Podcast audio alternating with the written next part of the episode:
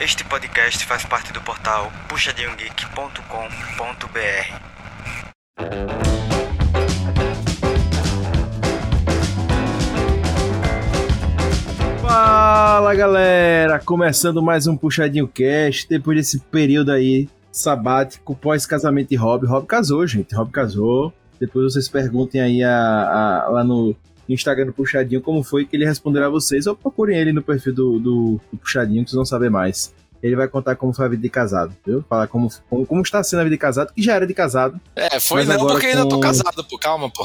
É, pois é. E, e com a vida de casado e como é as despesas de um casamento. O Rob fala muito bem sobre isso, então quem quiser saber, pegar orçamentos, viu? Então, só falar com o Rob, quem tá querendo. Quem é fã do Puxadinho Cash e quer casar, pode falar com o Rob. Ele passa as dicas para vocês, certo? Não vão ser dicas felizes, não, porque.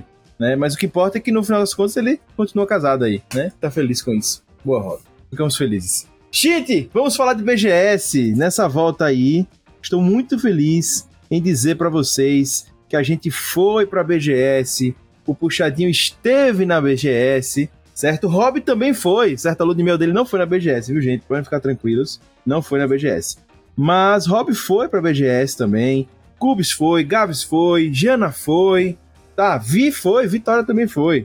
Né? Nem todos puderam estar presentes aqui nesse episódio de hoje, obviamente, mas fica a dica que você pode entrar lá na página do Puxadinho no Instagram, no TikTok também, temos estamos no TikTok e pode perguntar para eles também, perguntar lá na página como foi a experiência, tudo se vocês quiserem saber sobre a BGS, a gente vai te trazer aqui um resuminho, óbvio, trazer um pouquinho dos comentários dos meninos que tiveram lá e da gente também aqui de fora, o que, é que a gente ouviu falar, o que, é que a gente conseguiu analisar, os meninos vão trazer a visão mesmo lá e a gente vai conversar tudo sobre tudo isso e trazer um pouquinho da experiência que foi a BGS para vocês que nos ouvem, beleza? Antes de eu entrar aqui chamar os convidados, que já falei para vocês, eu já fiz um pequeno merchan aí no início sobre TikTok e afins do, do, do Puxadinho. E é sempre bom lembrar você que o Puxadinho tá em diversas mídias sociais, Facebook, Instagram.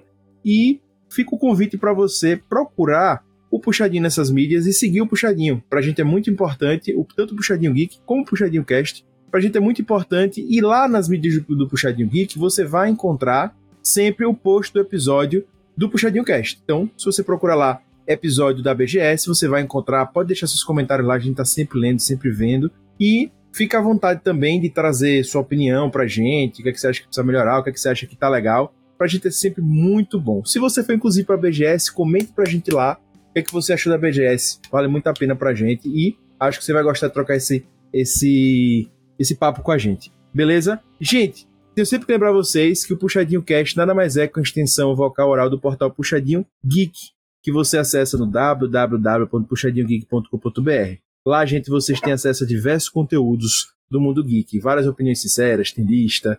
Vocês vão poder conhecer os outros podcasts do Puxadinho Geek. Então, só acessar o site que vocês vão curtir e ver muita coisa. Beleza? Quero relembrar também a vocês que o Puxadinho Cast e todos os outros podcasts do Puxadinho Geek também estão em outra plataforma, que vocês já sabem que é o YouTube. Então vocês podem acessar lá o YouTube, no Puxadinho Geek, procurar a playlist do Puxadinho Cast e fazer os comentários, deixar o seu, o seu like, seguir, pra gente é muito bom, pra gente é muito importante e dá uma ajuda danada pra gente, beleza? Então fica à vontade para lá no YouTube e lembre que não tem vídeo ainda, então isso é bom para você que quer economizar a sua internet. Você que tá ruim de internet, tá pegando para ver no metrô aí, o Puxadinho Cast, você vai gastar menos internet consumir nosso conteúdo, beleza? No futuro, veremos aí com o vídeo. Fechado? Bem, antes de eu apresentar a mesa, só fica aqui meu agradecimento também já no início do programa à BGS. Como eu falei para vocês, nós somos como imprensa, a BGS abriu as portas para o Puxadinho Geek e mais uma vez nós tivemos na última da pandemia e tivemos agora na primeira pós-pandemia BGS como imprensa, então a gente fica muito feliz. Dito isso, obrigado BGS e queria apresentar a nossa querida mesa que hoje está farta e muito legal para trazer esse conteúdo para vocês. Para começar, nosso querido Rob Teles, o nosso Rob Palestrinha, seja muito bem-vindo, você que foi para BGS. Boa, boa, boa, boa. Cara, a BGS, nesse caso, eu acho que é o evento mais democrático do mundo. Cara, deixa geral entrar, tem muita coisa para fazer e eu acho que em termos de nicho, eles mandam muito bem.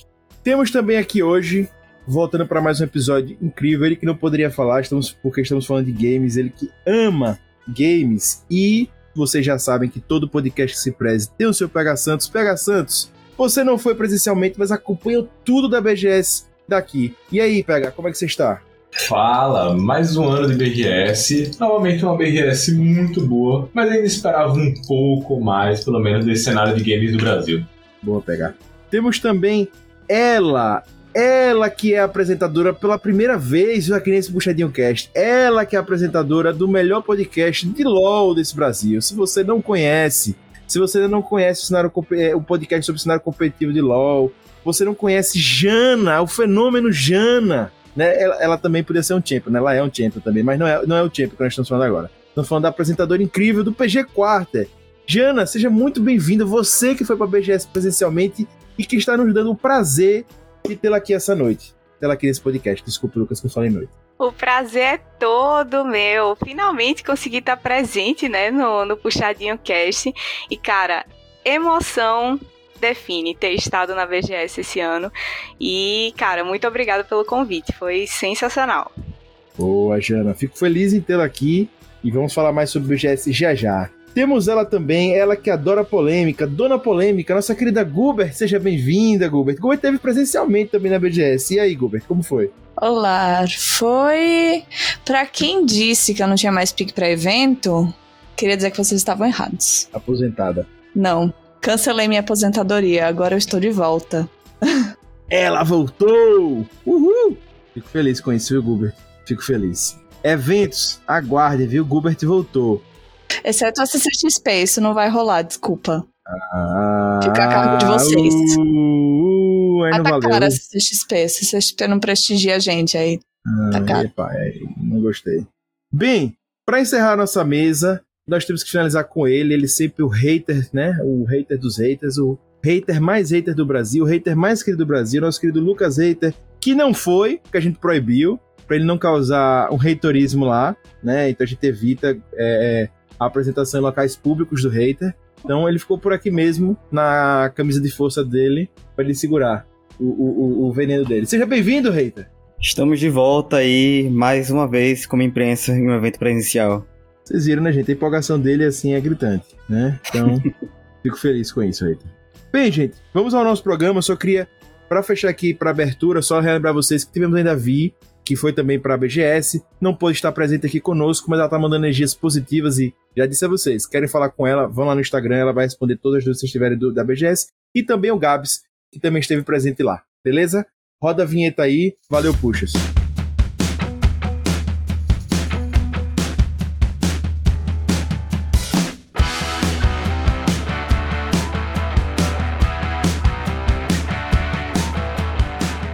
O maior evento de games da América Latina está de volta.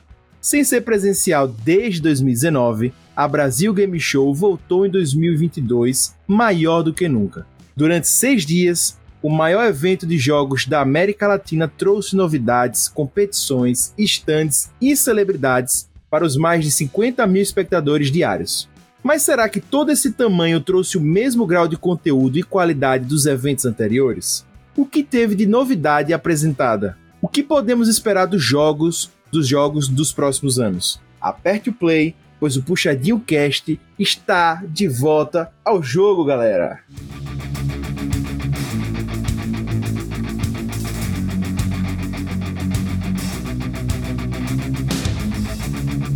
É isso aí, né? Tô feliz, tá falando de BGS. Como eu disse, o Puxadinho teve presente antes da pandemia e o evento estava parado, né? Porque, infelizmente, o mundo parou, né? Foram dois anos sem eventos gigantes pelo Brasil. E não só de games, de música, de todo tipo. Não tinha no cinema, tudo parou, né? O mundo parou, né? E a BGS é um dos maiores que a gente tem aqui, né? A E3 é a maior mundial de, quando fala de games, mas no Brasil a gente fala de games, a gente tem que falar de BGS, né? E aí, queria saber primeiro aqui dos, dos tripulantes de primeira viagem, no caso aqui, Jana, qual foi a experiência para você de estar pela primeira vez fisicamente numa BGS? Cara, é, é difícil expressar, assim, a, a, a sensação que eu tive, a emoção que eu tive assim que eu pisei na feira.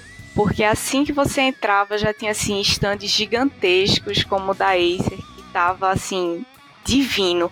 Era tudo gigante, era tudo sabe, não dá esplêndido, não dá nem para descrever. Tinha a qualidade dos estandes, o design dos estandes, é, a distribuição era amplo, era fácil de circular. Então, para mim, além do choque da realidade, da magnitude do negócio, ainda teve todo o contato, né? Que tem certas marcas que não são tão acessíveis no dia a dia para todo mundo, como por exemplo, você conseguir jogar num PS5 no stand da PlayStation, você vê a galera curtindo, se divertindo com vários jogos no stand da Nintendo. Então, ter contato com esse universo reunido num espaço único, nossa, foi sensacional. Para mim, é, o coração vibrava junto com tudo que acontecia na feira, sabe? Foi, foi impressionante. Boa. Queria ouvir agora dos velhinhos, né? Porque os velhinhos, né, Gubis, né? A, a, idade chega para todos, pô. Não tem jeito.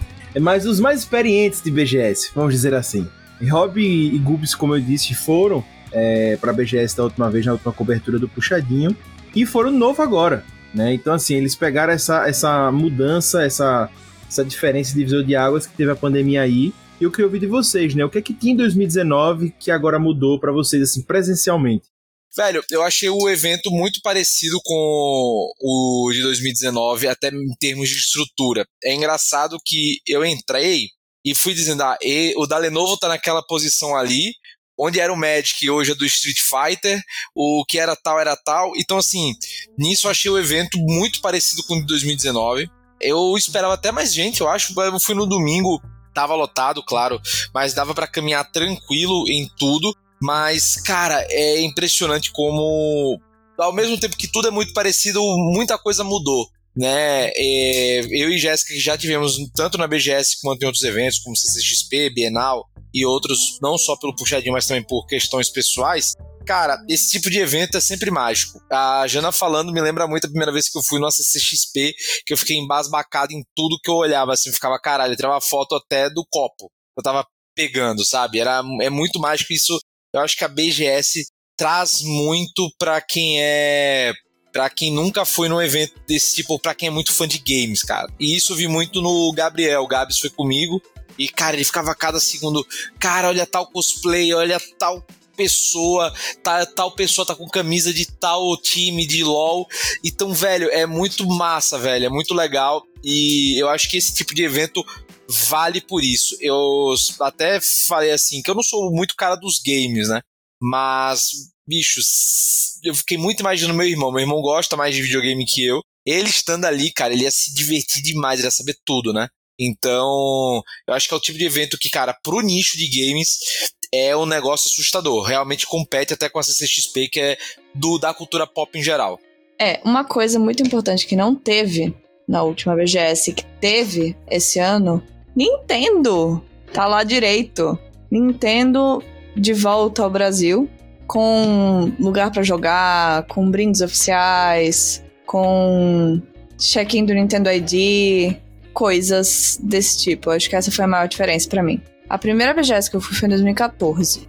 E assim, gente, era outro evento. Era outro evento. Eu tirei foto com o mascote da Uma Chips. Quando um youtuber aparecia, era um grande evento porque tinha só meia dúzia. E hoje, até foi comentado isso na, na coletiva de imprensa. Em relação a 2019, já cresceu. Então, em relação às primeiras BGS, vocês nem imaginam, né? Ou imaginam com certeza. O número de influencers, o, no, o número de youtubers, o número de personalidades dos games aumentou muito. Muito. Você não sabe quem é a galera. Tipo, porque agora tá, a gente tá meio segmentado em bolhas. Então, acho que pouca gente conhece todo mundo. Eles até restringiram mais os requisitos para influencers individuais irem, porque simplesmente tinha muita gente. Então, talvez essa difusão seja uma das maiores diferenças. Eu acho, Jéssica, também outra mudança é que a gente tinha na, na primeira BGS, que eu fui, né, que foi a de 2019, cara, tinha muito influencer fora do mundo do game. Você tinha muito youtuber, você tinha muito, às vezes até blogueiro mesmo, que é tipo Jacaré Banguela, essa galera, Muca Muriçoca. Alguns até estavam lá, né? Mas o que eu vi de diferença hoje é que você tem muito influencer e equipes de videogame como grandes astros, como grandes celebridades. E isso é refletido na maneira até como as pessoas abordavam essa galera. Todo mundo com camisa de time. Gente, eu até o Gabriel, a gente tava fazendo o ranking de quem tinha mais camisas com as pessoas, parecia tipo time de futebol mesmo né? Então, cara, hoje o, o, E isso eu acho legal. Na época de 2019, a gente não, não sei se. A, a Twitch não tinha estourado tanto, né? Então, nesse caso, um ponto legal de, de sacar é que hoje o esporte criou sua própria celebridade de um jeito gigantesco que ofusca até as celebridades que tangenciam ali, como o Muka Morisoka, por, exemplo, né, que não é necessariamente um gamer, mas estava ali no universo. Então, isso eu vi uma grande mudança. Eu vi um evento mais voltado ainda mais, ainda mais ainda é foda, mas enfim, é cada vez mais focado pro mundo game. E eu que não sou necessariamente desse mundo, eu me senti um pouco mais deslocado do que no evento de 2019, mas eu vejo isso algo como positivo, porque o evento ganha escopo, mas ao mesmo tempo em que ele ganha uma densidade maior no que ele se propõe, no nicho em que ele se propõe. Eu não lembro quantos dias foram em 2019, mas eu fiquei surpreso, inclusive, que esse ano foram seis dias de BGS, né? Muita coisa. Como sete. De... Sete dias, né? São sete, sete dias de BGS. dias de BGS. Mas eles não pretendem fazer isso de novo. É uma coisa assim especial para meio que comemorar o retorno. É, não é viável a longo prazo. Para então... compensar os dois anos de pandemia. É, mas a BGS geralmente é um evento de cinco dias, né? É, é cinco dias, se não me engano é isso. Cinco então dias. eles devem voltar esse modelo já já. Uma coisa que pode influenciar isso que o Rob estava falando é justamente o aumento no mercado de games, o crescimento do mercado de games. Então, se o mercado cresce, os gamers mais dedicados também aumentam em número. Então, se o evento tá ficando cada vez mais específico, assim, é ótimo vai ter cada vez mais gamer dedicado. E se a gente que é tangencialmente gamer se sente um pouco deslocado, é sinal que, embora seja um bom evento geral, ele tá atendendo o propósito dele, exatamente o que o Rob falou. Então, Jéssica, uma coisa engraçada é que em 2019, cara, o grande stand de concorrência por YouTube era o Facebook Gaming, cara. Olhe como a gente mudou nesse sentido, velho. Olhe que coisa. Hoje era o Twitch, cara, gigantesco. Então, assim, você nem tinha nada do Facebook lá de menção, né? O YouTube Gaming também estava em tentativa lá em 2019, tinha uma grande uma, um grande estante e hoje nem participava assim, sabe? Nesse nível que era pro gaming, né? Então eu acho que essa questão do nicho cresceu muito com a pandemia, né? E um deles a Twitch, enfim, por isso que acho que a Twitch foi um dos principais estantes que tinha, né? Com palestras, com campeonatos, com, com gamers lá. A Twitch foi o stand mais CCXP da BGS. Eu digo isso em todos os sentidos bons e ruins. É, bons. Todo tipo de atração que você imaginar tinha. Você tinha meet and greet, você tinha gente jogando, você tinha bate-papo. Tinha brinde porque era um evento, é, era um stand da Amazon. Só que a CCXPização do, atingiu esse stand assim lá na, na estratosfera. Era. Acho que foi na terça-feira. Eu cheguei lá 11h50, fui direto. Lembrando que público geral entre uma hora. Eu cheguei lá 11h50 da manhã. Já tinha atingido a cota, assim, de pessoas que podiam fazer atividade da Amazon durante o dia inteiro. Então, isso, isso é a pior coisa da CCXP que evento nenhum deveria herdar. Que é, só os pagantes de, pagote, de pacotes caros e que dormem na fila ou qualquer coisa têm o direito de fazer as atividades. Em outros lugares da BGS não estava assim. Então isso acho que foi um ponto bem negativo do, desse stand específico. Eu acho que eles deveriam ter dividido né, a quantidade de, de vagas, enfim, Durante o evento, vamos ter 50 vagas, que seja de uma da tarde até três da tarde. Vamos dar uma pausa de quatro da tarde até seis, mais, enfim, para dar oportunidade para todo mundo que estava passeando na feira é, ver a feira e depois parar um pouquinho para poder participar disso, né? Porque realmente o stand da Twitch ele era gigantesco, estava colado com a da Amazon, que a Amazon era um setor dentro do, do stand da Twitch. E tinha muita coisa legal para ver. E, cara, é, voltando um pouco no assunto de influencer e tal, era um dos stands mais requisitados junto com o da YouTube Gaming. Então, é, todo mundo sabia que ali iam passar pessoas muito famosas. Então, a galera que queria tirar uma foto, tentar tirar uma foto com a galera famosa, o pessoal que você segue nas lives e tudo, ficava ali paradinho porque a entrada do lounge era ali na lateral, então o pessoal já ficava de olho. O banheiro também dos VIPs era na, na lateral ali, do pessoal que ia fazer parte do, do stand da Twitch a participar. Então, gerou muita gente, muita movimentação de pessoas, de passantes, o pessoal também queria assistir, então tinha bastante espaço, tinha tipo um palco na frente do palco para o pessoal poder participar e assistir o que estava rolando de live. Então eu acho que eles deveriam ter é, distribuído de uma forma mais lógica essas oportunidades do pessoal participar né, do, da parte dos brindes também. Tem gente que só vai por causa do brinde, mas poder democratizar um pouco isso, porque realmente foi, cara, sem noção, deixar tudo pra assim que abrir a feira, quem pegar, pegou e acabou e dane-se o resto, sabe? Isso aí não é muito da organização, né, deles, né? Cabe mais a, a galera dos estandes, né, que precisa se policiar mais para os próximos anos, né? Eles, tinham, eles tinham essa noção, né? Porque, obviamente, os ingressos foram vendidos e mesmo quem vai de imprensa e quem vai convidado em geral, existe uma lista, né? A gente espera que no mínimo tenha uma lista, né? Os comprantes dá para saber que quando tem 50 mil, 50 mil. Mas tem uma lista aí de pessoas que foram de imprensa e tal, dos outros e dos outros galeras que vão aí. Então, dava para eles terem essa noção e dava para se organizar melhor. Mas é muito importante até trazer isso, porque quem tá indo pela primeira vez, ano que vem, 2023, a gente tá gravando esse podcast 2022, 2023, 2024, por aí vai, já saiba que é bom tentar chegar cedo e a gente espera que nossos, nossos apelos aqui cheguem à produção da, da, da BGS para que o evento se torne melhor para todo mundo, né? Porque, como o Gubis falou, é interessante que não seja algo só para quem pagou mais. Lógico, quem pagou mais vai ter a vantagem dele, mas que seja uma vantagem, não que seja algo, uma experiência única para quem paga e não para quem não paga.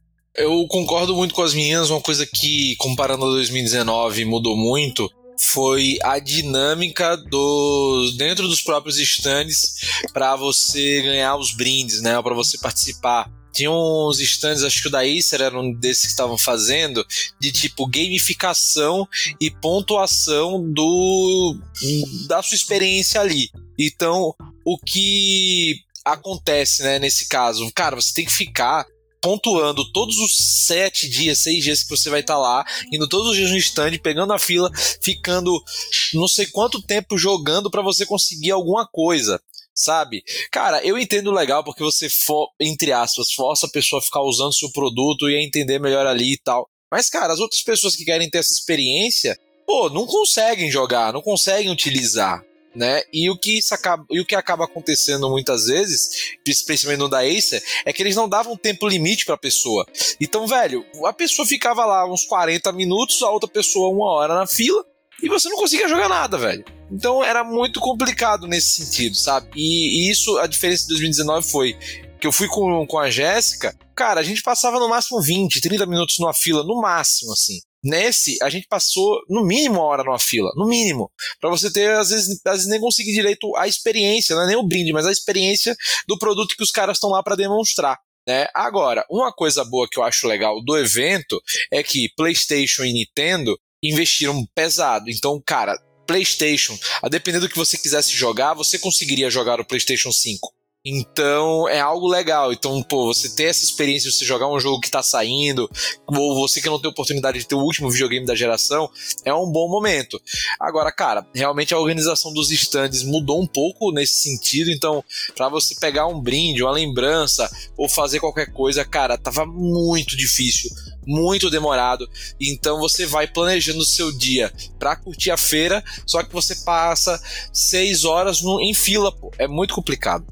E quem quiser pegar o podcast do Puxadinho Cast sobre a BGS 2019, acho que um dos grandes elogios que foi feito na época foi justamente na comparação com a Comic Con, que a Comic Con já tinha esses problemas, como o Gubis falou, e eu lembro muito do Rob, Álvaro na época, o Gubs também falando dessa, dessa agilidade, dessa forma de fazer que a BGS tinha diferente e que era muito legal, muito interessante, né? E aí ouvir agora dos meninos essa perda é complicado, né? Mas talvez também devido à pandemia desaprenderam um pouco, né, a fazerem as coisas, né, e vão pegando o ritmo novo. Mas como você disse, cara, é do. É do. É, são, dos, são dos stands essa dinâmica, né? Infelizmente eles são as atrações, mas isso são dos stands. A BGS não tem muito como controlar essa questão, né? Mas eu acho que é uma questão até dos próprios é, departamentos de marketing das empresas que estão ali, cara, repensarem, porque você diminui a experiência de boa parte do público para poucas pessoas, né? Então, e o objetivo no final é vender. Então, quanto menos pessoas testarem, menos potenciais clientes você está atingindo, né? Então, cara, acho que é uma maneira. Tem que repensar. E tinha muita coisa divertida rolando. Muita coisa divertida. Não digo nem assim, quero ganhar um brinde. Porque assim, tinha uns brindes bem, bem, bem até caros. Galera ganhando SSD, ganhando processador, coisas assim. Caramba. Mas eu não digo nem por isso. Eu tô dizendo assim, tinha muita coisa divertida pra fazer. E você não quer, você quer conhecer, você quer conhecer os jogos, você quer ver as atividades, você quer ver sei lá, os, o conteúdo, o videozinho que o YouTube Gaming grava, você quer ver um bate-papo do seu criador de conteúdo favorito, você quer de repente comprar. E não dá para fazer isso tudo se você ficar preso, sei lá, seis horas do seu dia numa fila. Simplesmente não dá. Quem vai um dia só, esquece. Quer dizer, depende do dia, né? Mas a, a maioria dos estantes que a gente foi não teve esse problema. Eu, pelo menos eu não senti, eu senti que deu para aproveitar. No YouTube Gaming a gente aproveitou muito. Tinha muita coisa divertida rolando. Gente, um um micro futebol num, sei lá, jogando sentado. Depois um micro Fall Guys em, é, da vida real, digamos. Tinha um monte de coisa legal. Tinha o stand do Banco do Brasil, eu não conseguia entrar. Porque todas as vezes estava fila enorme. Mas o do YouTube, que tava mais lá atrás, tava meio esquecidinho, maravilhoso.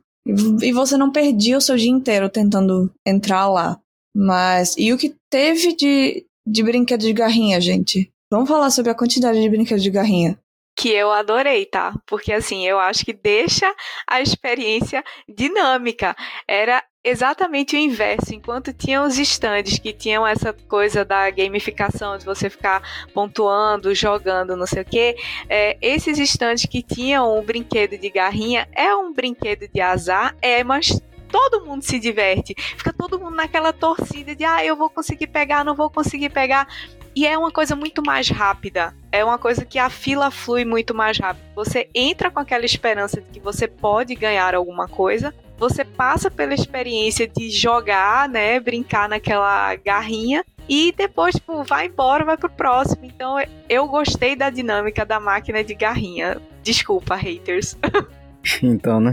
E, inclusive, nos stories do Puxadinho, lá no, no Instagram e tal, rolou as meninas jogando lá o futebol, viu? Foi, Quem ganhou? eu lá. Quem ganhou? Obviamente foi Vitória, porque eu sou uma vergonha em qualquer coisa que remeta de leve a um esporte. Inclusive esportes. Eu sou eu, horrível. Eu jurava que era você que tinha ganho. Você, você, você, você ficar, era competitiva oh, meu e... Deus. Também você... por um segundo achei que ela dizia que foi ela que ganhou. Vocês me superestimam. Obrigada. Mas não. É, por essa eu não esperei não, né? agora, mas tudo bem. Rob, você jogou com o Gabs esse futebolzinho lá, ou... Porque ele combina com você, né? Sentado. Ah, é, exatamente. É, é como eu jogo futebol hoje, sentado, no FIFA. Cara, as filas estavam gigantes, cara. Pra, é, o único stand que gente conseguiu exatamente fazer alguma coisa foi o da Samsung depois de 1 hora e 10 para entrar. Então, assim, para você curtir o dia, ver as coisas, era muito difícil né? A gente quase saiu na mão com alguém lá na Acer para tentar jogar um videogame, velho. Né? Vamos jogar um Counter-Strike, sabe? Alguma coisa. Então tava muito lotado no, no domingo, velho. Peraí, Rob, você jogou videogame na Acer? Tinha videogame na Acer? É, tinha computador, velho. É, videogame é jogo, porra. Você tá, tá, tá. Não, pô. Não, pô, videogame é jogo é complicado. Aí, meu irmão, você tá falando igual o tiozão. Temos um tiozão ah, aqui. É Rob Tiozão. É, Rob Tiozão, né? tá, tá demais, né? Enfim. E a gente já, já fechou aqui sobre experiência e tal. Inclusive, volto a convidar quem está nos ouvindo a poder perguntar lá no, no, no, no, Instagram Puxadinho mais sobre. Converse com a gente, pergunte experiência dos meninos, é bem legal. Gubs mesmo tem aí uma vasta experiência, como ela disse. Ela quase fundou a BGS, brincadeira, gente, né? Não é pra tanto. Mas já tem vasta experiência, então converse os meninos é legal. E também ter essa experiência com a Jana, né? Que foi pela primeira vez. Jana é muito ligada também a esportes e tal, ver como é a visão dela.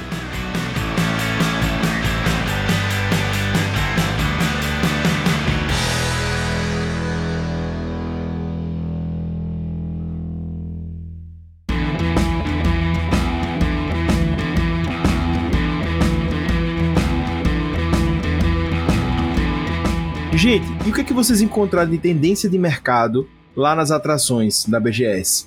Queria saber mais do que, que vocês viram, o que, é que tá vindo por aí. Beleza, como o Rob disse, ele não é muito ligado ao mundo dos games, mas ele já anotou padr um padrão aí. Uma diferença do 2019 para cá, que é mais gente do mundo dos games. Eu acho até importante dizer isso, né? Rob falou da Twitch, clubes também enfatizaram bastante sobre como estava o stand. E é muito importante fazer a ponte com a pandemia.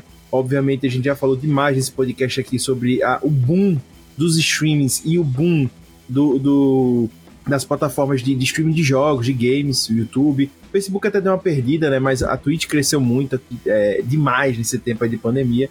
Então, com certeza isso mudou é, o game, mudou o jogo, o, o, mercado das coisas e, e, o mercado de como as coisas estão. E aí, gente, qual foi a tendência que vocês viram nessa. nessa. nessa já falei CXP, nessa BGS aí? PH também, se quiser falar o que, é que você viu, do que você acompanhou sobre o jogo, sobre o que a galera testou, o que a galera trouxe, né? O que, os fãs acharam, porque é isso, né? A gente vê, às vezes, ah, trouxe lançamento na CXP, lançamento na área e tal. Aqui não teve lançamento, aqui é para experimentar algumas coisas, mas aí quer ver a opinião da galera sobre as coisas que estão sendo lançadas. É para isso que tem a BGS, pra galera ter esse contato com esses produtos aí. O que, é que vocês viram de, de tendência no mercado e o que é que vocês ouviram falar, PH no caso e tal, sobre os games e as novidades que vêm por aí?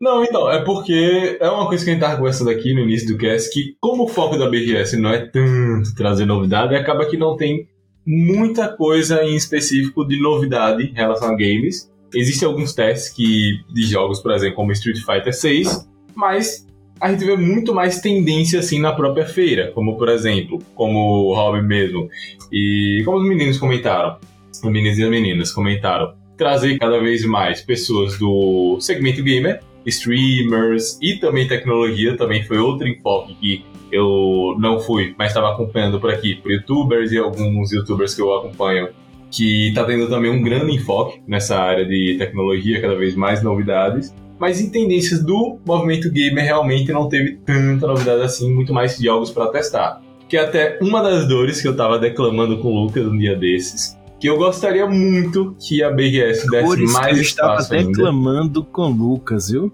Isso aqui é todo podcast que se presta tem seu Pega é isso aí. É isso aí. Então, eu tenho uma grande dor em relação à BGS, que é o que eu queria.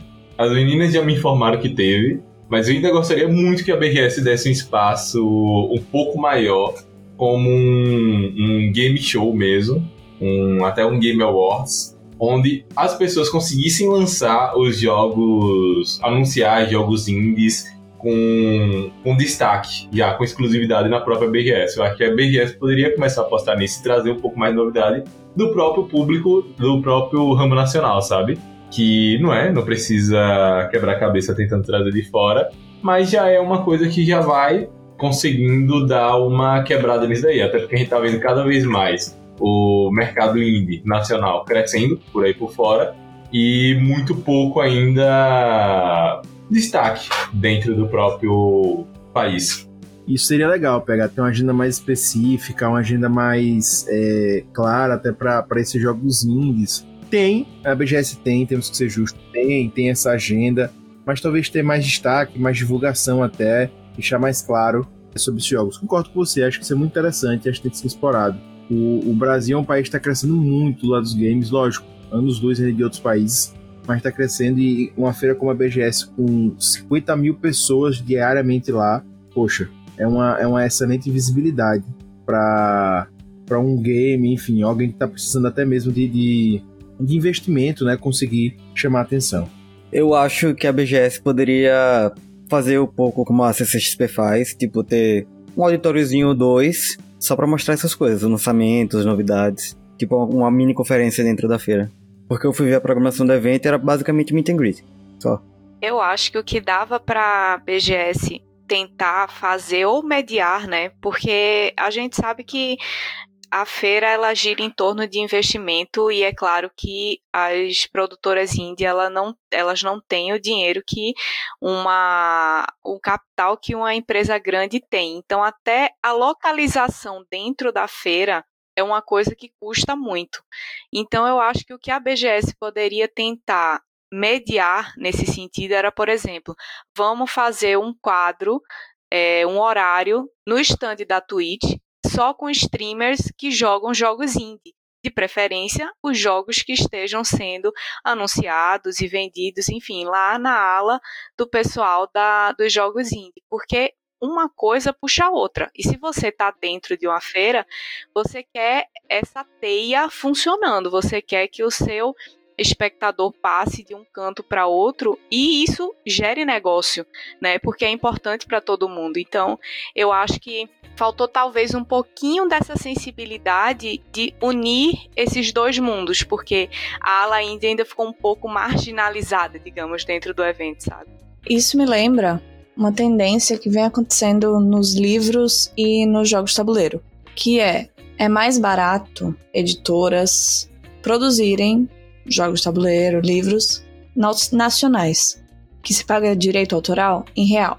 Então, essas outras áreas estão fazendo esse movimento para dentro, porque é mais barato e pega bem você aumentar a visibilidade do nacional, sabe? A galera precisa aqui dentro. Isso não é tanto um movimento que a gente vê dentro dos eventos de games, mas eu tava pensando você falou do investimento que é real. Eles, eles têm um espacinho interessante dedicado aos jogos indie, mas são desenvolvedoras indie, são empresas já formadas, não são pessoas que trabalham para empresas, que vendem seus direitos para empresas. São empresas pequenas tentando competir com baixíssimo orçamento e especialmente nesse retorno, com, depois de dois anos, onde o mercado de eventos ficou completamente parado, fosse interessante eles não mexerem nisso. Interessante do ponto de vista da organização do evento não necessariamente do público ou dos desenvolvedores, fosse interessante eles disserem: calma, a gente mexe nisso depois. Agora precisa que o PlayStation pague uma fortuna para ter demonstração do simulador de gatinho. Que por sinal foi sucesso, hein? Esse simulador de gatinho. Veio lá nos stories puxadinho. Sim, eu iria até um pouco mais distante do que disso. Eu concordo com o que as meninas disseram. Ainda digo mais. Hoje a BGS é a maior feira de games da América Latina. E Atualmente o Brasil está crescendo muito e muito mesmo em desenvolvimento de games. E hoje não tem espaço em local nenhum praticamente para essa exposição desses games que estão sendo desenvolvidos. Não pego nem só o investimento. Felizmente conseguimos agora ter mais investimento e está tendo muito, muitos eventos em si que estão dando investimento. Tivemos recentemente até eventos da Magazine Luiza, na própria BGS tem eventos como o próprio uma própria BGS Gen que yes, que citou aqui no chat. Só que muitos dos jogos que a gente vê fazendo sucesso no exterior, inclusive levando prêmios, a gente só descobre que eles têm destaque pelo próprio exterior. A gente nunca ouviu falar deles no próprio cenário nacional. Então, eu gostaria muito, e eu acho que me atrairia muito, porque recentemente, o que eu tenho visto da BGS, apesar de eu nunca ter ido, eu gostaria muito de ir para conhecer, mas hoje eu não tenho tanto interesse pelo ramo de games. Eu me sentiria muito mais atraído se pelo menos o primeiro dia fosse muito mais focado em dar esse espaço, claro que envolve também investimento, mas dar esse espaço para essas desenvolvedoras indies poderem, como no caso da CCXP tem o primeiro dia de spoiler, terem esse momento de, olha, esse é o nosso jogo que a gente está desenvolvendo aqui, e ele pode ser o futuro jogo do ano, como foi recentemente, não foi um jogo brasileiro, mas foi um jogo indie que foi o It Takes Two, que foi um jogo indie que ninguém dava nada, e saiu deslanchando todos, todos os prêmios não, mas conseguiu o, jogo de, o prêmio de jogo do ano. Então poderia ser um jogo brasileiro, porque jogos brasileiros já estão ganhando prêmios a níveis internacionais, sabe? E para mim, eu acho que a maior vergonha seria a gente ver um jogo brasileiro ganhando, vergonha abre aspas, mas ganhando um jogo do ano, sem mal tendo sido anunciado aqui no próprio Brasil, como está sendo o caso de, acho que não vai ser o jogo do ano, mas é um jogaço também, Fobia, que é o Sendifna Hotel, que saiu recentemente e não teve tanto destaque quanto merecia ter. Então, eu acho que ainda poderia ter um pouco mais desse, poxa, vamos ter nossa noite de spoiler dos jogos brasileiros, dos jogos indies que estão vindo por aí. Boa, gente, eu fico feliz nesse podcast, que é isso, a gente traz o problema, mas traz solução. Soluções incríveis aqui, não tô puxando saco não. Muito boa, se a BGS ouvisse, ia ser fantástico, porque eu acho que é esse tipo de coisa que a gente precisa realmente, né, para incentivar o, o, o, mundo dos games no Brasil. Lógico, ter uma feira dessa é fantástica, etc. A BGS está de parabéns, incrível, gente. Mas a gente tem que trazer aqui os pontos de melhorias e, claro, um evento que já tem mais de 10 anos, começou em 2009, incentivar o mercado brasileiro é fantástico. E soluções a gente viu aqui pra caramba. Né? Então, muito feliz em, em, em, ver essas ideias e espero, como eu disse, que a gente consiga chegar cada vez mais como imprensa lá e quem sabe a gente conseguir chegar nos ouvidos da, das, da produção do, da BGS pra gente fazer isso, que o evento, só pelas experiências que os meninos trazem aqui, tá fantástico. Então ele ainda pode ser melhor. Né? Então, isso é, isso é show de bola. E eu só queria até ressaltar, é, que foi um ponto que vocês falaram lá atrás, eu não quis interromper o papo, mas que eu achei muito legal, gente. Eu sei que, como o Rob disse, ele não tá envolvido, é, que ele não gosta tanto, ele gosta mais de FIFA e tal. Mas que legal a gente ver no Brasil, um, um país que a gente sabe que é tão difícil as coisas evoluírem e, e, e crescerem e tal. A gente tem um mercado de games que está desenvolvido. Hoje em dia, a gente tem uma galera famosa no mundo dos games, são as subcelebridades dos games, né? Então, isso é legal, gente. A gente tem isso hoje. A gente vai para um evento desse, eles são tietados, essa galera o, os jogadores de, de, times grandes são tietados, são, a galera quer tirar foto com eles realmente, eles são estrelas ali. Poxa, cara, quando é que a gente imaginava isso? Eu, eu já sou coroa também, né? Não sou do time do Rob, não, mas sou coroa, nem do Google. Google é, é, é osso mesmo. Mas eu que sou eu que sou coroa também, cara, eu nunca imaginei isso é, em momentos quando eu era pequeno, em momentos quando eu comecei a jogar, etc. Não, nunca, nunca imaginei, nunca sonhei em, em vivenciar isso. Não fui pra BGS, mas vejo os meninos falando, cara, isso é fantástico. Eu sigo vários influencers do mundo dos games eu vi a galera postando quanto eles foram tentados. Cara, isso é muito legal. Gente, é um evento de games com 50 mil pessoas por dia durante sete dias no Brasil. Fanta e outro evento pago, as pessoas pagam pra estar tá lá, sabe? Então, assim, isso é incrível, isso é louvável e, e, e dá realmente assim, esperança pra gente que é nerd, que é geek, que gosta disso, porque realmente é legal. Fora que existem outros eventos, como CXP, enfim, e vários outros que tem aqui pro Brasil, mas a BGS está de parabéns. Olha, e quem achou que tivesse vazio algum dia, a gente foi na segunda-feira jurando que ia ter paz. Tava pior que domingo. Mesmo durante a semana, tava muito cheio. Tinha excursão de escola, coisa mais fofa. Um monte de criancinha seguindo uma excursão, passando pelos estandes no meio da BGS. E você pensa, isso não existia na minha época muito bom que exista. várias coisinhas assim. E dá pra ver que não parou um segundo. Quem trabalhou ali sete dias penou, que foi, foi bem movimentado. E chega a dar um quentinho no coração, assim. Pois é, velho. Espero que cada vez mais aconteçam isso e a gente tenha mais eventos assim. E que o Puxadinho esteja presente como, como imprensa sempre. Porque pra gente é muito legal, a gente traz esse conteúdo para vocês. E isso é o que faz a gente re, ficar revigorados e felizes, né? Trazer um conteúdo desse, ver os meninos na, na, na feira trazendo conteúdo, jogando bola lá, passando essa vergonha, né? Então, enfim, faz parte. Gente, vocês já falaram muito sobre o que tinha para fazer no evento, mas eu queria ouvir mais assim. O que, que vocês lembram mais que teve para fazer que destacou os olhos de vocês? Alguma coisa que faltou vocês fazerem que vocês disseram assim, poxa, será muito massa, mas não rolou fazer? O que, que vocês mais gostaram de fazer lá? Então, eu queria ouvir de vocês mais sobre a feira em si o que é que tinha mais assim de legal, enfim, que vocês viram, o que, que vocês fizeram, o que é que. Enfim, queria saber mais esses, esses, é, esses detalhezinhos da feira. Então, eu queria ter tido mais tempo para aproveitar os stands de tecnologia. Assim, é, principalmente a parte de computadores, porque eu não sou gamer de console. Então, logicamente, fiquei maravilhada de estar no, no stand da Nintendo, maravilhada de estar no stand da PlayStation. Inclusive, as meninas jogando lá o, o, o simulador do gatinho. E a minha pergunta pro, pro demonstrador foi: Cara, qual o modelo dessa TV? Eu estou impressionada com a qualidade, porque era a fluidez da imagem da TV da Sony que tava lá, cara, assim, absurda. Momento cara, jabá, viu? Momento jabá. Momento jabá aí, viu? Cara, não tinha um frame que ficava borrado. Eu virei pra ele, cara, qual o modelo dessa TV? Aí ele falou, então, essa TV, ela foi produzida para servir melhor com o PS5. Então era uma TV que fazia é, conjunto, digamos assim, com o PlayStation 5. Aí ele disse: não vende mais. Aí eu disse: sério? Ele disse: é. Aí vai ser produzida uma nova versão e aí sim vai ser posta no mercado de novo. Mas, cara, absurda. Você deu sua caixa postal, Jana, para enviarem para você? Deveria ter dito, ó, quando chegar, pode mandar para esse endereço aqui é, que Jana. eu faço um review massa. Se eles não mandassem, você passava o Pix deles para Lucas, ele passava no Pix. Exatamente. É, com certeza.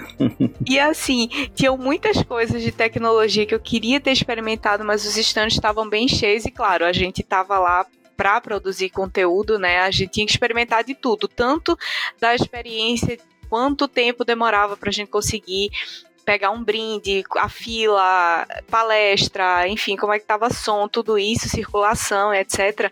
É, o da Samsung especificamente, ele tava tinha poucas unidades de coisas para experimentar. No da Acer, não. Tinham várias ilhazinhas da dos computadores, notebooks e tal. Inclusive tinha uma seçãozinha de loja lá se você quisesse comprar e tal. Mas os outros estavam bem cheios e outros tinham poucas unidades para demonstrar. Então eu acho que isso acabou dificultando um pouco a, a experiência de é, ver o que, que tinha realmente de novidade. Você sentar, tinha, tinha um, um, monitor na, na Samsung, que era o Samsung Arc vertical, cara, surreal aquele monitor. E o cara tava lá mexendo, fazendo planilhazinha, não sei o que, lá, lá, lá, mas assim, tipo, não tinha alguém. E aí, cara, deixa outra pessoa, vamos rodar aí, sabe? Faltou um pouco de. Quem tava fazendo isso era, era o Robin mentalmente. Provavelmente. então, assim, eu acho que faltou um pouco de disso, assim, de ter um pouquinho mais de organização com relação a isso e mais unidades de, de coisas de novidade, de monitor, de PC, seja lá o que for, para a gente poder experimentar. E tinham muitos que nem dava para experimentar assim. O cara ficava só do lado, demonstrando, a menina falando o que, é que tinha de configuração e tal. Mas é diferente você sentar no PC, mexer no PC e, e sentir a velocidade dele, entende? Aí eu acho que faltou um pouco isso, mas tudo que tinha lá era surpreendente. e você, Rob? O meu não teve tanto, não, cara. Eu queria fazer muita coisa, na verdade. Queria ter brincado no do Banco do Brasil. Queria ter jogado mais jogos, porque, curiosamente, o do PlayStation, que tinha menos fila, eram os jogos do Assassin's Creed, da versão do Ezio. Então, tipo, porra, já joguei muito esse jogo, então não queria jogar, cara. Queria muito ter jogado é, o Gran Turismo naquelas cabines de carro, saca? Tipo, pô, bonitão, assim, uma tela parecendo realmente você tá dirigindo. Então, cara, é isso. É, é, esses jogos eu, eu queria ter jogado mais, assim, ter tido mais essa experiência. Só que no domingo, novamente, tava muito lotado as filas, né? Então é muito foda. Mas a Jana falou uma coisa que é verdade, cara. Cara, você jogava cada equipamento, assim, cada, em cada jogo, mesmo até os jogos mais simples, você via, cara, que investimento, que gadget massa. Pô, porque minha TV não é assim? Aí você sabe, porque sua TV não é assim, você não vai gastar 8 mil reais numa TV, né? Então é por isso que sua TV não é assim. Mas, cara, é legal para você ter o prazer de testar né, esses, esses equipamentos, enfim. Eu acho que essa é a grande parte da feira, né? A grande parte legal é você testar coisas que às vezes você não vai ter mesmo a possibilidade de ter, mas pelo menos você saber que existe, sei lá, né? Ter esse pequeno momento de riqueza aí depois de duas horas de fila. Nós tivemos o uso da, uso da palavras brincar e gadgets. Então isso aí caracteriza bem o tiozão high-tech. Né? É o tiozão high-tech. Né? E finalizando com. High-tech, meu é, Deus. É, e finalizando com momentos de riqueza. Momentos de riqueza, do jeito. Pois então. Eu senti falta de tempo para ir brincar também no Banco do Brasil, como o Rob falou. E aproveitei o máximo que eu pude de jogos, mas a real é que como não tinha pré-lançamentos exclusivos além do Street Fighter, que inclusive achei maravilhoso, já tá localizada a prévia que eles colocaram lá. Deu um... O coração de tradutora ficou quentinho. Não tinha, assim, coisa que não já tá no mercado há alguns meses. Então, eu não tive a oportunidade de comprar o Switch Sports ainda. Fui lá e joguei Switch Sports Não não joguei não tinha jogado ainda o jogo novo do Kirby, que é o Fall Guys do Kirby. Fui lá, joguei um pouquinho. Tinha vários vários Switch com os Splatoon pra galera conhecer, porque o Splatoon é um lançamento recente. E sempre cheio, mas esperava uns 10, 15 minutinhos e conseguia jogar. Consegui jogar o simulador de gatinho, que não roda no meu PC. Consegui. Não vou, eu não vou comprar um PlayStation 5, entendeu? E o simulador de gatinho não roda no meu PC. Eu tinha que aproveitar a oportunidade num evento desse.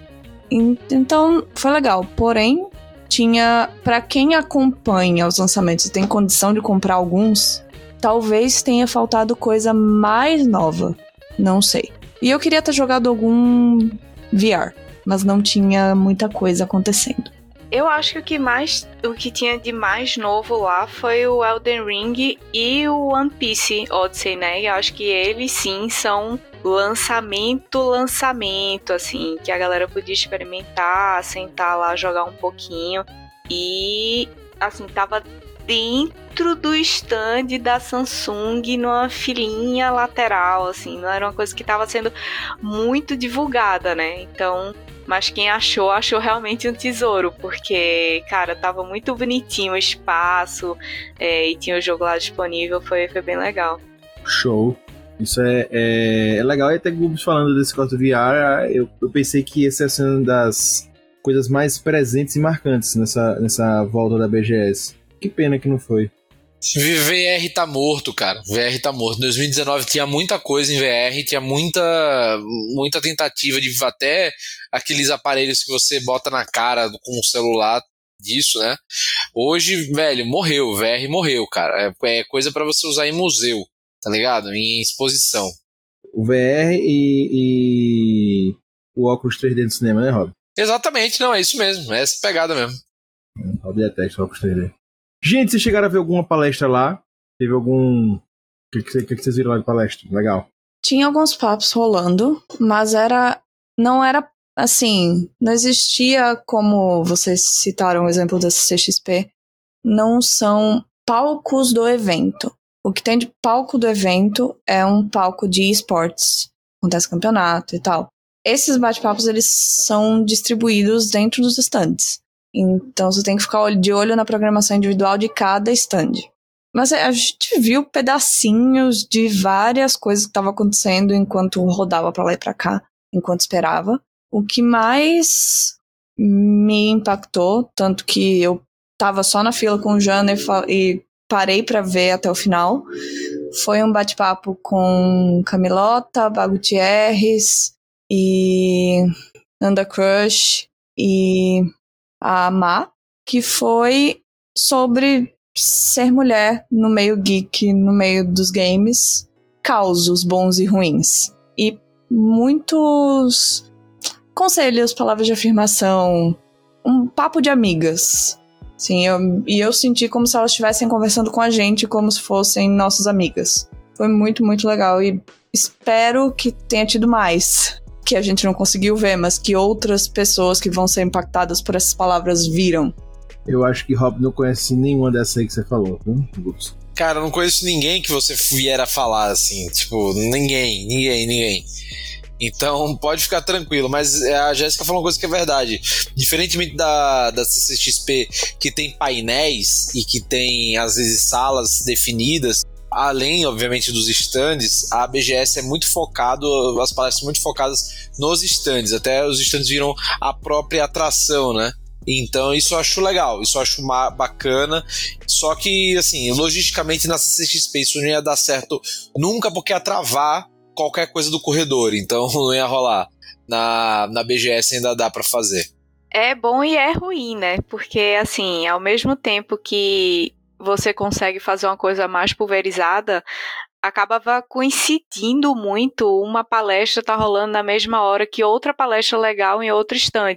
Então tinha um cara que é desenvolvedor gamer, tava lá no stand da Acer dando uma palestra falando sobre as contratações que estão rolando, o trabalho remoto, que tem muita gente que está é, se mudando para Recife por causa do Porto Digital, que está crescendo cada vez mais. Então, ele está pegando programadores de várias partes do mundo e aí o pessoal escolhendo cidades e ele é de Recife. Então, o pessoal acaba conhecendo a cidade, quer ficar por lá e consegue ficar por lá por causa de trabalho remoto. E aí ele começou a falar sobre, enfim, qualidade de equipamentos, etc. E logo depois, assim, colado, começou a palestra das meninas lá no, no stand da WD. Enquanto isso, lá na HyperX estava rolando é, uma palestra com o maestro, que é o coach da Fúria no LoL. Então, assim, era uma loucura. Se você queria, muitas coisas coincidiram, então você tinha que meio que abrir mão de uma coisa ou outra e talvez se tivesse esse esquema de painel é, com o calendário certinho você conseguiria acompanhar mais palestras do que a gente realmente conseguiu por causa dessas coincidências de horário, né? Mas, Jana, uma questão. A parte de você, tipo, tá no, no, num painel aberto, vamos dizer assim, né? Tipo, que você só precisa ficar na frente do lugar. Você não acha também que, tipo, dá a possibilidade de você assistir esse painel? Porque o problema da CXP é que, cara, os painéis são pequenos. Tirando os painel, o painel principal é pequeno. Então, cara, mesmo que você que se programasse para você ir lá, você tem que assistir X horas antes para poder ver qualquer coisa, entendeu? Isso que é complicado. E o painel principal, ele é tão concorrido, mas tão concorrido, que mesmo sendo gigantesco, você tem que dormir na fila para entrar. Então, é inviável. Uma possível solução que eu não, não prestei atenção, talvez falha minha, se existiu antes, é existir uma programação oficial do BGS, incluindo a programação oficial de cada stand. Melhor dos dois mundos. Aí todo mundo fica sabendo o que tá rolando, porque é, é isso, às, às vezes são sete dias de evento, foram sete dias de evento. Às vezes as conversas se repetem. Às vezes as mesmas pessoas são convidadas para falar de temas parecidos por vários stands ao longo dos dias. Então você pode dizer, ó, nesse horário aqui tem três coisas que eu gosto acontecendo ao mesmo tempo, mas essas duas vão se repetir nos outros dias, eu vou vir nos outros dias, então agora eu posso priorizar essa. Uma coisa assim. É uma logística complicada, mas é viável que foi inclusive o que eu senti falta, porque até nos estandes, é, no da HyperX tinha um quadrinho lá, uma TVzinha de LED com a programação da, da feira inteira. O que, que ia ter de atração no palco deles a feira inteira. Então tinha o pessoal que ia estar tá jogando, palestra, não sei o quê. E outros stands não fizeram isso. Especificamente do pessoal de LoL, eu só ficava sabendo que eles iam estar nos stands porque eu tinha que entrar no Twitter deles ou no Instagram deles e alguns liberaram, por exemplo, a Taiga botou, ó, oh, vou estar dia tal no stand do YouTube, dia tal na Twitch, dia tal não sei o que, mas nem todo mundo botava, às vezes uma hora antes da feira começar, aí ele, a pessoa postava lá, o time da Red, por exemplo, hoje a gente vai estar no stand lá da da Magalu, do, da Red Dragon, sei lá, enfim. O, o, o stand que eles iam participar, fazer alguma ação com o pessoal que estava na feira. Então era meio difícil de você se programar. Até para quem curtia LOL, que eu achei também outra coisa complicada, porque estava tudo muito pulverizado.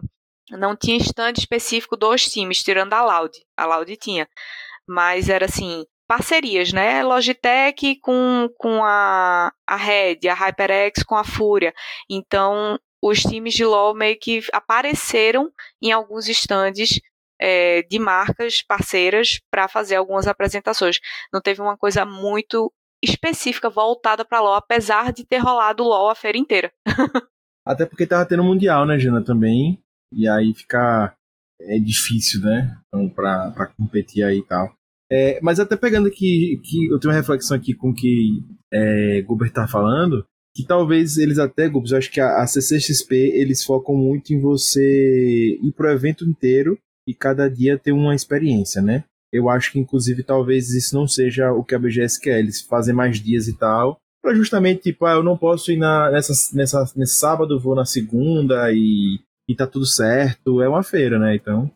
É bem parecido, assim. Não tem tanta coisa diferente entre os dias, a não ser a quantidade de gente, que os meet and greets. Os meet and greets com personalidades mais difíceis de aparecer, ou talvez mais caras, são mais específicos. Mas mesmo assim, tem coisas bem parecidas todos os dias. A CXP, ela tem outra pegada, outra proposta, além do foco em anúncios, novidades, painéis oficiais com transmissão oficial, porque afinal o Omelete é um conglomerado de mídia e eles esse é o trabalho deles, divulgar novidades. Então não faria sentido um evento em outros moldes feito pelo Omelete. A BGS não tem tanto esse foco. Se deveria ter ou não, a gente pode conversar, que é até uma questão que eu acho que vai surgir daqui a pouco. Mas ela não tem. O foco é expor. O foco são essas micro conversas, são as micro experiências que que não fazem, sei lá, não faz parte de uma programação oficial específica de olha, você vai ter essa novidade muito exclusiva que você vai fazer parte apenas na sexta-feira. Você vê anúncio de jogo novo na BGS? Não. Isso é do interesse dos estúdios? Deveria ser? Não sei. Aí, aí vocês me dizem. A Xbox, a Microsoft não apareceu esse ano. Não veio esse ano. Isso é um reflexo do, do valor que eles não dão para o mercado brasileiro? Não sei.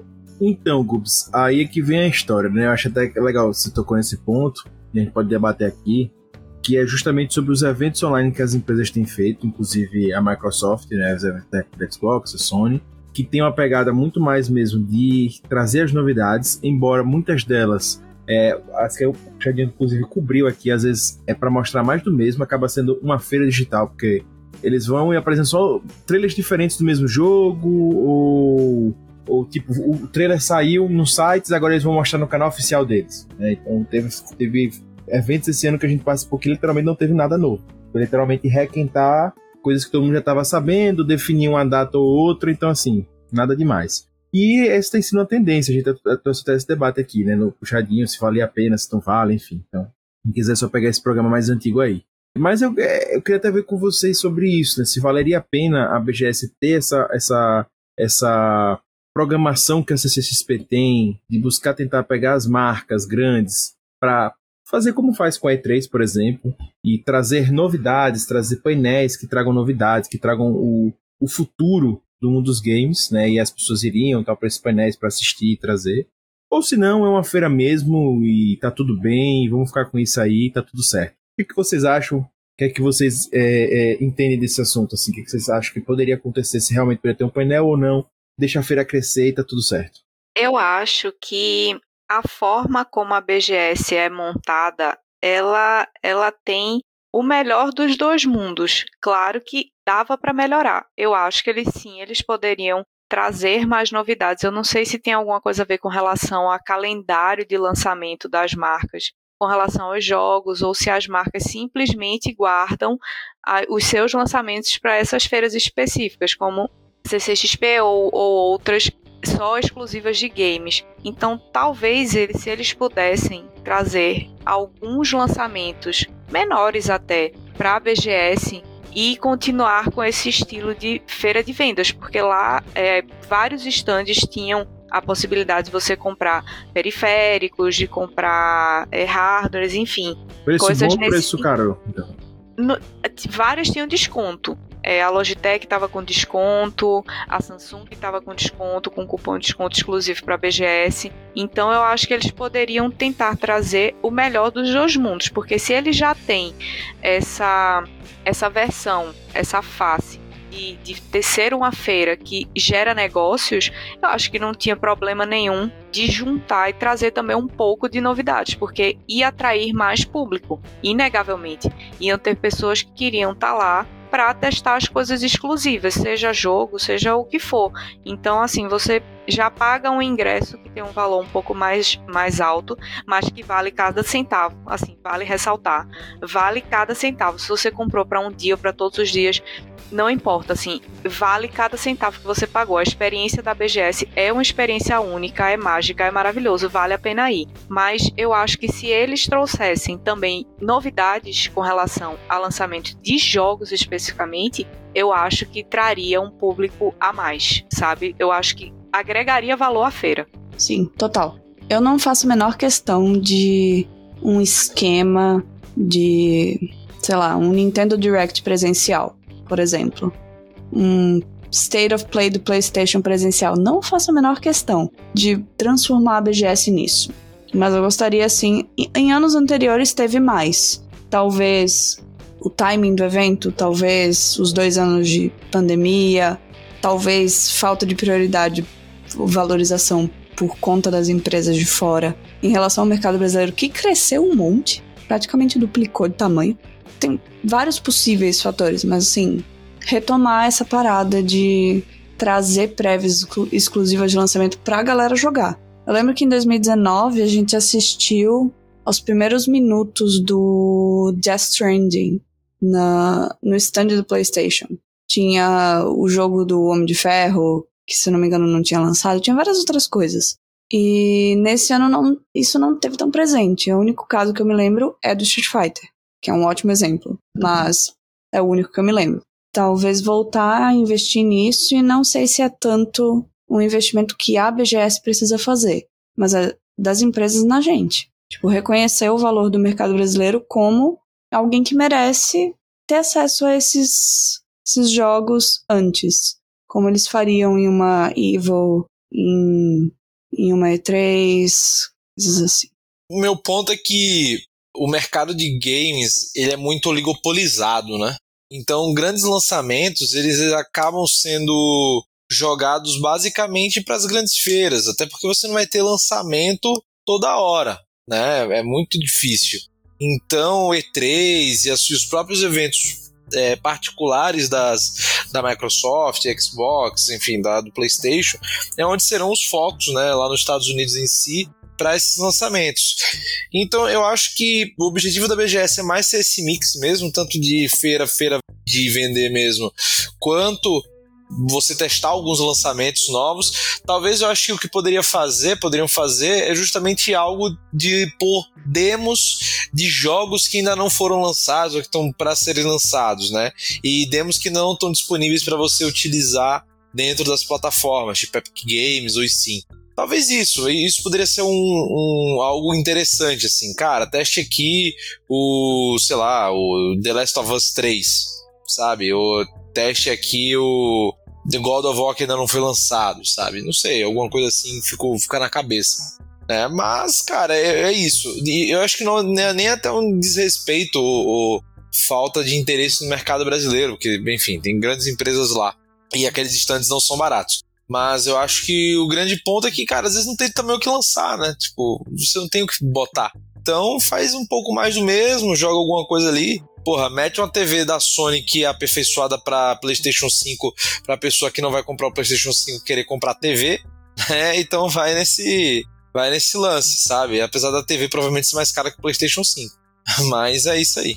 É, foi mais ou menos o que eu tentei dizer, que são as prévias exclusivas de jogos que não saíram ainda, que em um evento físico, em um evento voltado à compra e exposição, é uma coisa que faz diferença. Mas. Mas eu não sei uma pessoa pensando assim. E mete um voucher, né, Jéssica? Tipo assim, porra, você testou esse jogo, sei lá. Você testou o FIFA 23. Aí no FIFA. Você testou o FIFA 24. Vai, vai ser lançado ano que vem. Pô, você ganha, sei lá, 20% de desconto, sabe? Ou algo assim. parecido, entendeu? Ou, sei lá, você vai lançar um novo. Bota aí, Elder Ring 2 sabe que é um jogo online. Cara, você testou aqui, pô, você vai ganhar uma, uma camiseta legal quando você for utilizar, sabe? Sei lá, um, um item. Um... Isso tinha bastante nas outras edições da BGS Sim, que eu fui. sim, e exato. no stand da Nintendo eles mantiveram. Se você jogava o jogo X, você recebia um pôster relacionado ao jogo X. É, Splatoon, Eu tenho até Splatoon, é hoje, muito eu tenho até hoje os posters, muitos posters da nossa BGS que a gente fez em 2019. Eu voltei com nenhum. Eu tinha uns, velho, só que eu joguei muito, muitos posters fora. Eu tinha, cara, e engraçado que dá até as empresas de hardware davam pôster pra você estilizados, né? Então era bem da hora. Isso mudou muito, mudou muito. Eu tinha, pô, um posters da Capcom aqui, de alguns jogos da Capcom. Ele jogou fora, velho. Jogou fora, velho. Que crime, velho. Hum, Nossa. É, mas assim, eu sei que não tem. Não é possível fazer fazer uma coisa dessas no nível que a gente sonha em todos os eventos de games, todos os eventos grandes de games. Mas a BGS é grande o suficiente pra tá ali, no top 3. De repente, não existe jogo pra, sei lá, trazer 15 exclusivos pra BGS. Não. Mas assim, cada stand tentar trazer umzinho. Umzinho diferente. Pra cada um dos, sei lá, top 3, top 5 eventos de exposição de games no ano. Isso é uma coisinha assim, mas isso não é novidade. Isso é uma coisa que eles fazem, já fizeram aqui. Só deu uma, en- uma engasgada esse ano. Não, não sei por qual motivo. Mas também, bom, dois anos sem evento, consegui jogar jogo novo, que foi lançado nos últimos dois anos, ou seja, é novo. Então tá, tá bom, acho. Então, né? Eu até acho que essa. Eu, acho que se for ter painel, eu acho uma boa, não vejo problema, mas também a solução que os meninos trouxeram aí que você estava falando, de botar o jogo lá passando. Eu acho que isso é uma solução muito legal, muito alternativa, muito interessante de deixar lá. Tipo, as cenas inéditas, vocês podem ver aqui tá passando, um trailer lá dentro do stand, eu acho que isso é muito legal.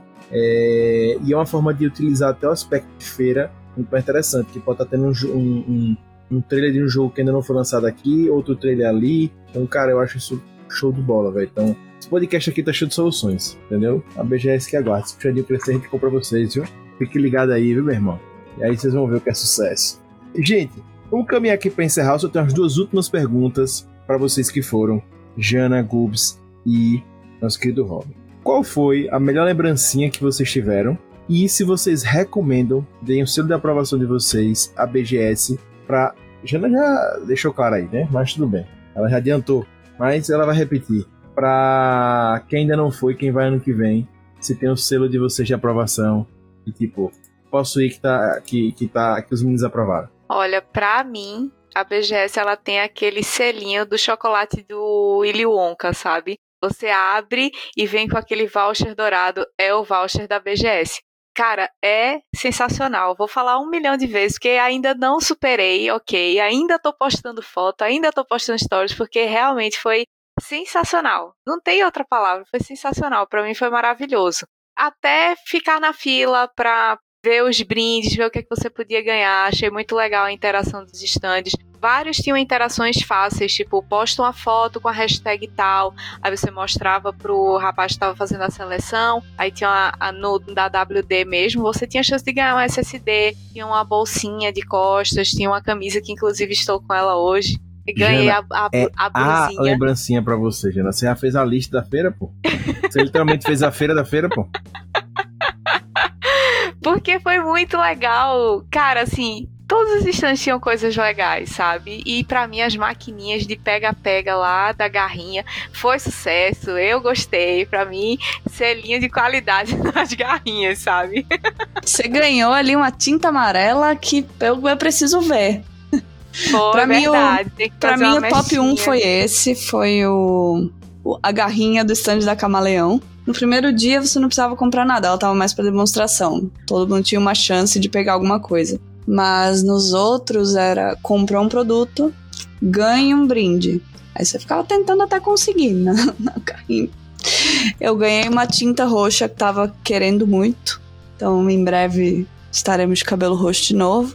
Mas eram várias outras coisas legais, especialmente especialmente de pôster assim, tinha uns legais. Os brindes do YouTube, gostei, tinha chaveirinhos de cada atividade que você ia tinha um chaveirinho diferente. Então se você liga para chaveirinhos, é, tava bem legal.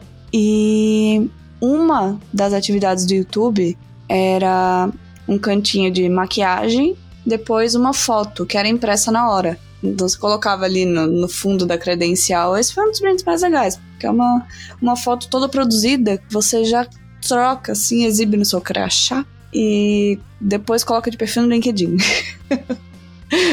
tá, no mais tá aprovada. A BGS sempre tá aprovada. A não ser que alguma coisa muito ruim aconteça no meio do caminho, ela tá sempre aprovada no, no meu conceito. Cara, eu só consegui pegar um copinho da Samsung que tá aqui. Ah, legal, cara. Eu, eu, assim, não posso dizer quais foram os melhores brindes, mas eu iria de novo. Eu iria de novo. Eu queria ter ido com mais tempo. Eu tive visita em casa, tal, queria ter ido mais dias. Então, pra mim, eh, o problema não foi o evento, foi eu mesmo, né? Mas, cara, eu acho que pra você que curte game, cara, você tem que ir pelo menos dois dias que aí é 10. E a minha dica para quem vai é, cara, leve lanche e água, ou pelo menos uma garrafinha, porque qualquer salgado Doritos é 40 reais, então, velho, fica tranquilo e leva comida. Porque se você vai ficar 8 horas lá, velho, não gaste dinheiro com aquele tanto de besteira, não. E muito menos em, pô, comida que já é cara e ruim, tipo Outback, entendeu?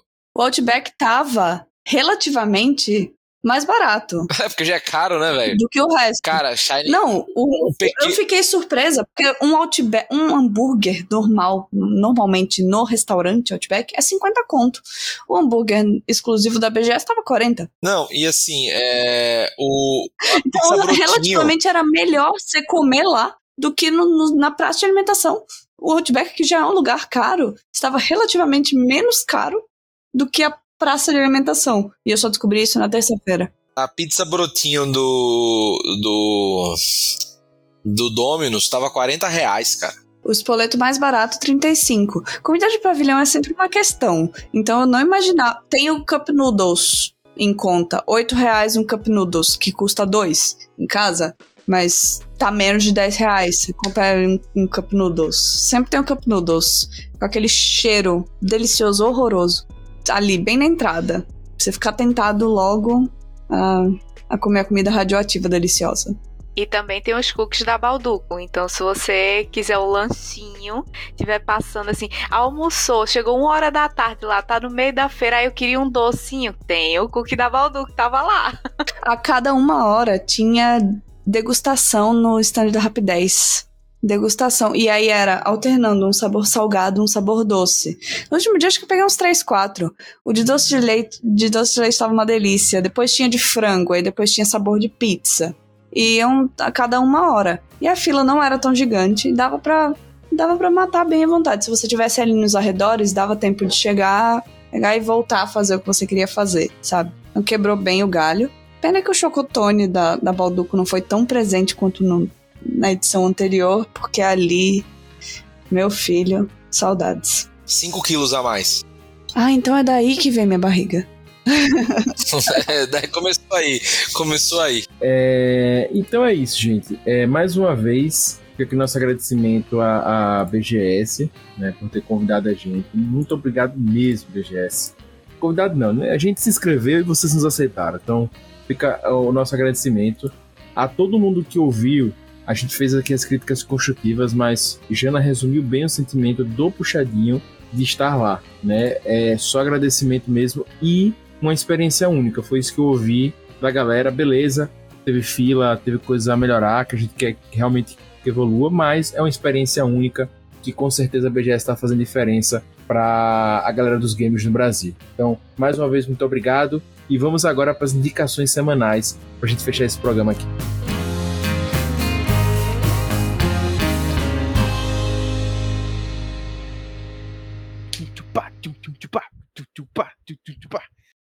Recomendações.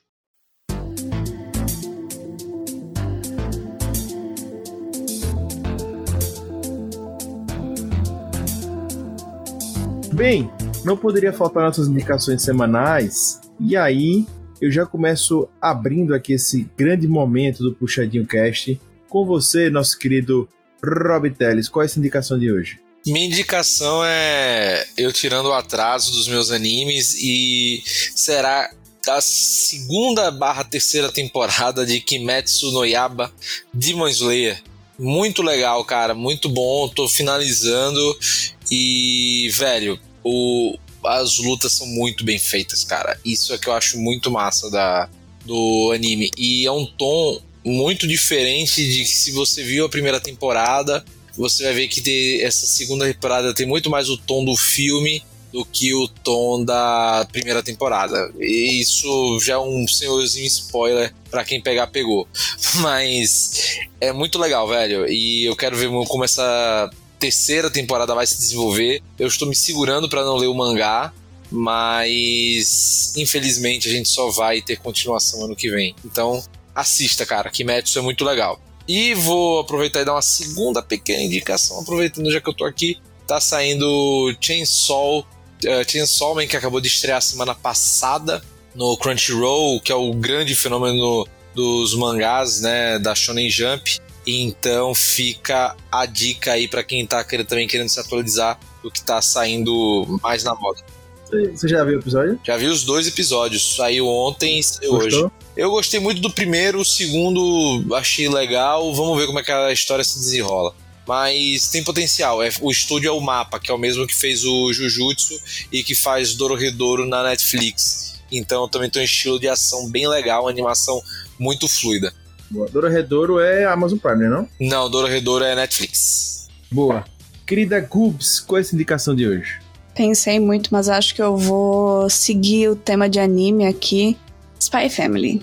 É, voltou esses dias, a segunda parte da primeira temporada. E, gente, eu não tenho o que dizer desse anime, a não ser, vejam, é uma dose de serotonina semanal que é impressionante. Anya é uma das personagens mais cativantes que, que eu vi em qualquer anime em toda a minha vida.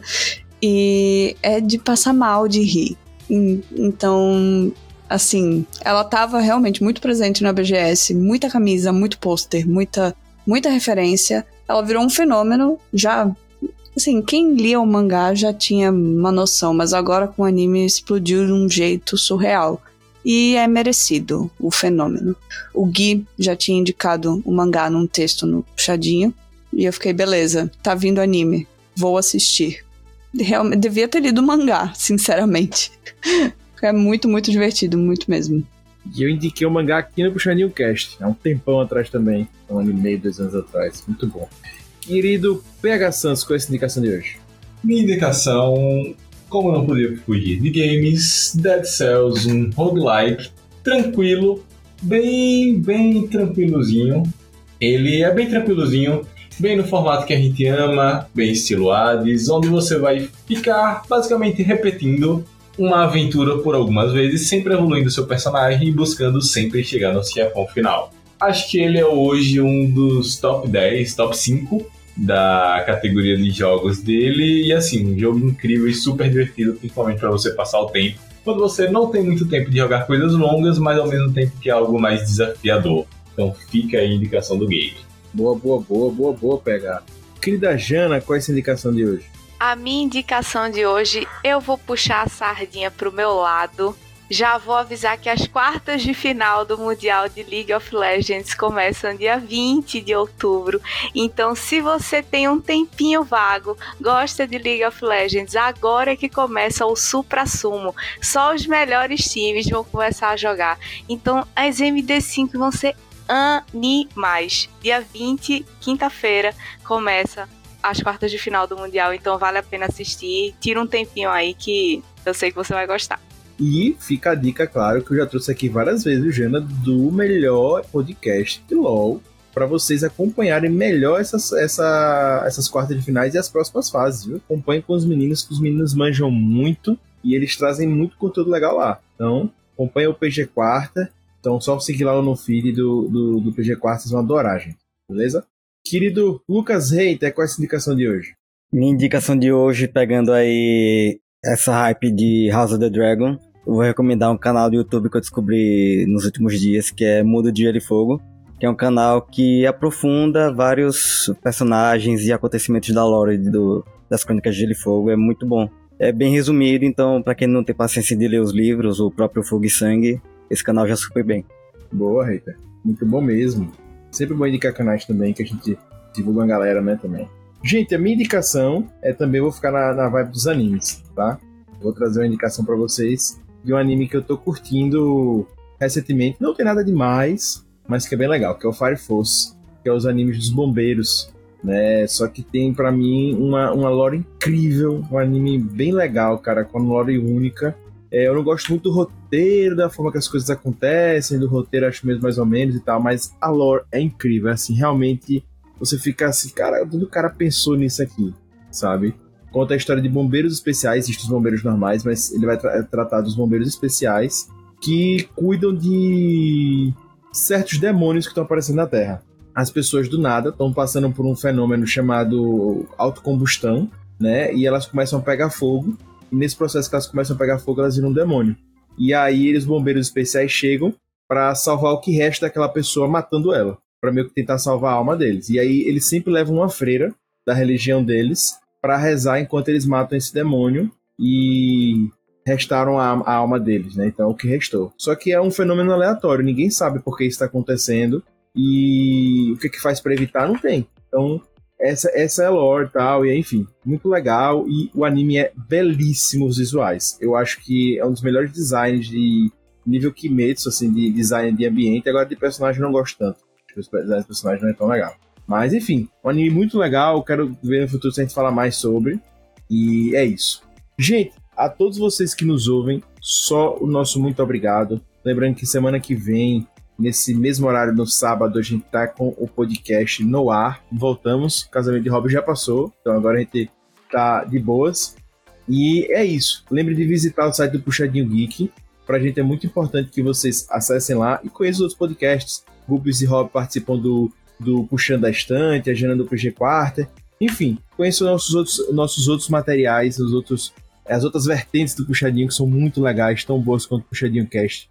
E com certeza você vai perder um bom tempo no site, que tem muita coisa bacana. Beleza? Então, muito obrigado a você que nos ouvem. Muito obrigado ao nosso Pega Santos, porque todo podcast se presta no seu Pega Santos. A nossa Jana, líder, a host do podcast mais bombado de LoL aí, que tá top demais. Ao nosso Lucas Eito, o hater mais querido do Brasil, o hater mais hater do Brasil. A nossa querida Dona Tretinha, Gubs, né, o nosso Rob Palestrinha também presente aqui hoje. E, claro, a você que nos ouve. Eu sou Augusto, espero você semana que vem aqui. Puxa daqui, puxa de lá, o puxadinho também é seu. Valeu. Ah, Jana, um abraço para Sky que faz o podcast com Jana. A gente falou tanto aqui, né, de games e tal. O Puxando tem outras pessoas que fazem com os meninos, mas é porque a gente falou de games aqui pra caramba, falou de LoL, tem que falar do Sky também, né? Abraço, Sky. Valeu, gente. Puxa daqui, puxa de lá, o também é seu. Valeu.